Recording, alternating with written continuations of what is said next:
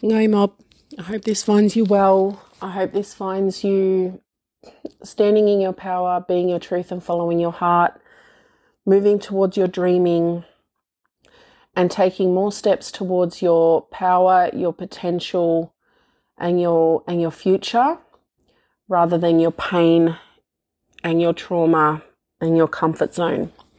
I am currently on beautiful Maori country. I'm in Tamaki, um, or Tama- um, if I mess it up, I'll apologize, um, or as it's known in English, Auckland. And I just did a workout because I woke up all sorts of overwhelm and the mind running and racing and everything else.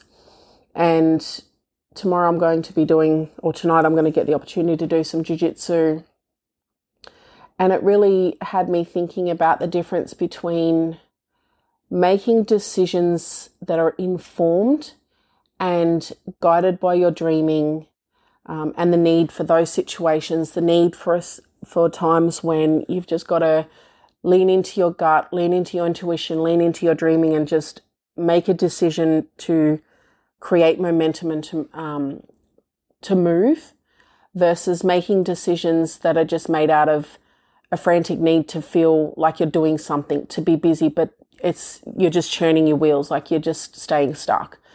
And this is very relevant to my jiu-jitsu training, my business and my life at the moment.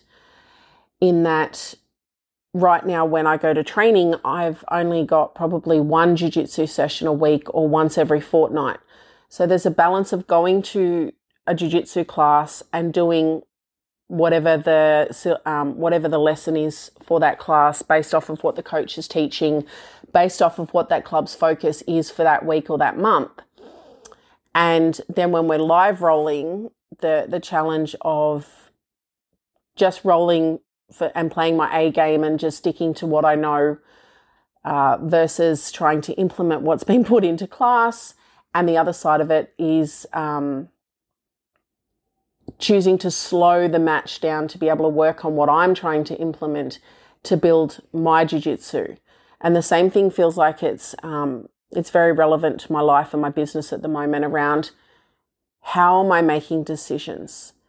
How am I slowing down enough to implement new skills and to create room for growth so that I can actually start to create change in create bringing in systems and processes into my life and my business and my jiu-jitsu game that are actually going to allow me space to grow. And as i'm moving in a new direction in all three areas of things that i've never done making space to make decisions that are in alignment with my spirit my gut and my intuition versus the opposite of what i've been doing 60% of the time maybe as much as 80% of the time which is just making decisions out of frantic overwhelm, not knowing where to go, not having the courage to slow down and breathe into that overwhelm and going, how do I make an informed decision without going into decision paralysis? And how do I also just lean into my gut and trust my intuition and my energy to follow that? And I heard um, I'm currently at the Indigenous Women in Industry event and we had our opening event last night. And one of the women um, paused for tea. Uh, her name is Timmy. I forgot her last name, but she has this. She's created this beautiful product, and it's sparkling tea. And it's an opportunity to replace sweet drinks, and it's an opportunity to replace alcohol. And the products are absolutely beautiful. The, the smell, the taste, it's everything. And she's been working on this for over 20 years. Um, she used to make teas for her kids as an alternative to sugary drinks. And her tea business has kind of grown with her children and it's made from the land. And she said that pre COVID, uh, she was told to leave her Maori culture to the back, like to, to lead with the tea itself and to leave her, her culture at the back. And then post, post pandemic, she's allowed her culture to take the lead to allow that to tell its story and its flow. And it's amazing. She said, she shared that when she stepped into and owned her culture and that process, everything just kind of fell into place and it started to unfold and started to have a lot more flow. There wasn't as many blockages, there wasn't as many resistance because she just leaned in and allowed and owned her power and the legacy of being a Maori woman, of it being uh, a Maori product and story.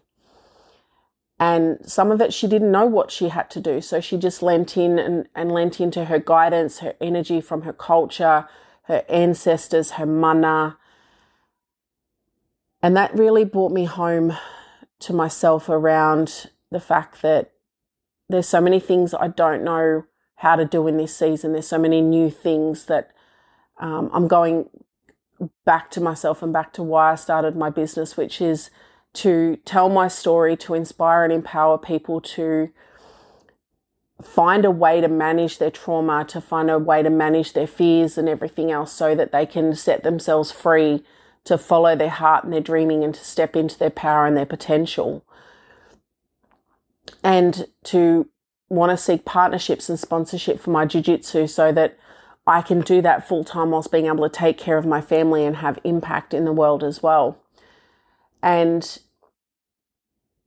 I've been taken away from that by going, oh, you know, I could I could do consulting, I can do workshops, I can do education. No one's going to um, speaking is hard. It's hard to get speaking gigs. Um, like it's hard to build a brand no one will sponsor me because I'm an older female. I don't have a platform like other other athletes in Australia like Ash Barty and Adam Goodes and Eddie Betts and all these other other big names with big platforms. And yet these are just stories that I'm telling myself. And by staying in those stories and in that frantic space, I've made decisions that have just kept me stuck or have kept me repeating patterns that are not seeing a return on investment for my time, my energy, with my jiu-jitsu it's it's when I get frantic in a match and I'm don't have the courage to either say to my training partner, "Hey, can we slow down the match so that I can actually try some things and allow my ability to see opportunities and then to try those opportunities versus just going in tapping hands and going in all frantic." And the only thing is is that I get a sweat and I'm gassed by the end of the match. There's no growth, there's no strategy, and I end up just beating myself up or I end up just walking out of the gym tired. And going in for a workout where you're just there to push yourself and, and gas yourself has its purpose and time, but not all the time. And then in life, it's navigating this new season of being a single parent, of being a single woman, and of not trying to fill that space with other things because I don't know how to be with myself um, in in this new season and just allowing the space for all things to be there. And for me right now, it's really coming back to breath, coming back to dreaming, and creating five minutes before I make a decision to go. How much information do I actually need to make an informed decision? And how much of it do I need to just come back to my gut and just try something different. So that's been that's been one of the lessons this week and the insights from my my journey to black belt is slowing down to pay attention to how I'm making decisions and how that's affecting my progress, how that's affecting my growth and what are the results that I'm getting from how I've been making decisions and then creating the space to actually do things differently in this season. Big love you, mob.